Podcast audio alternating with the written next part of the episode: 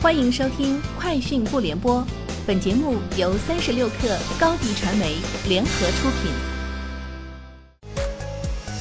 网络新商业领域全天最热消息，欢迎收听《快讯不联播》。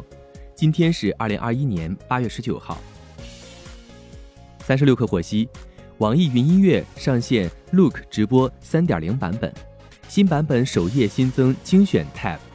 置顶了心动热线、助眠电台等内容入口，原底部关注 tab 升级为陪伴，由关注、助眠、心动热线三项服务重新整合而成，新增助眠二级页面，强化了针对用户个人的情感陪伴体验。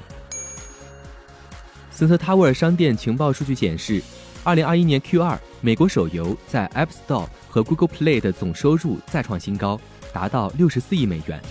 本期共二十四款中国手游入围美区畅销榜 TOP 一百，总收入近十亿美元，拿下百分之二十三点四的市场份额。同时，Green Free Fire 和无尽对决收入激增，美国竞技手游热度持续升温。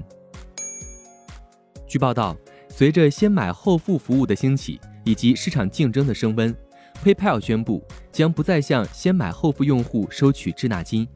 PayPal 称。该政策将从今年十月起在美国、英国和法国生效，而当前 PayPal 在德国和澳大利亚的先买后付服务已经免收滞纳金。报道称，PayPal 此举正值世界各地更多的监管机构正密切关注这项快速增长的业务，以确保消费者不会承担太多债务。英伟达首席财务长克莱特·克雷斯在一份声明中表示，公司仍有信心能够完成收购交易。尽管一些 ARM 许可方表达了担忧或反对这笔收购交易，英伟达公司与监管机构的讨论也比最初预计的耗时要长。但是我们对这笔交易有信心，监管机构应该认识到此次收购对 ARM、其许可方和整个行业都有好处。据日本经济新闻报道，丰田汽车将把九月份全球产量较最初计划削减百分之四十。此前的目标是生产略低于九十万辆，但由于全球芯片短缺，现在预计为五十万辆左右。日经亚洲近日报道称，苹果要求富士康在二零二一年底实现 iPad 和 MacBook 的多元化生产，而在这之前，从第一款机型开始，AirPods 产品的很大一部分是通过苹果与英业达合作在越南制造的。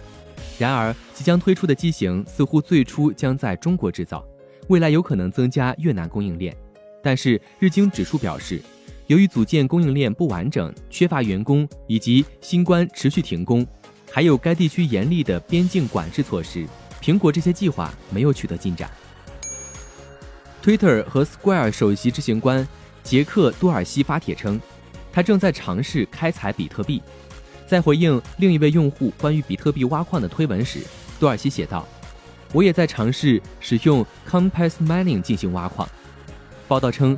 ，Compass Mining 是一项服务，为不想自己购买和维护采矿设备的矿工提供托管、供应和加密货币采矿平台的运营。此前，多尔西表示，比特币是防止货币贬值和加快跨境资金转移的一种方式。以上就是今天节目的全部内容，明天见。高迪传媒为广大企业提供新媒体短视频代运营服务，商务合作请关注微信公众号高迪传媒。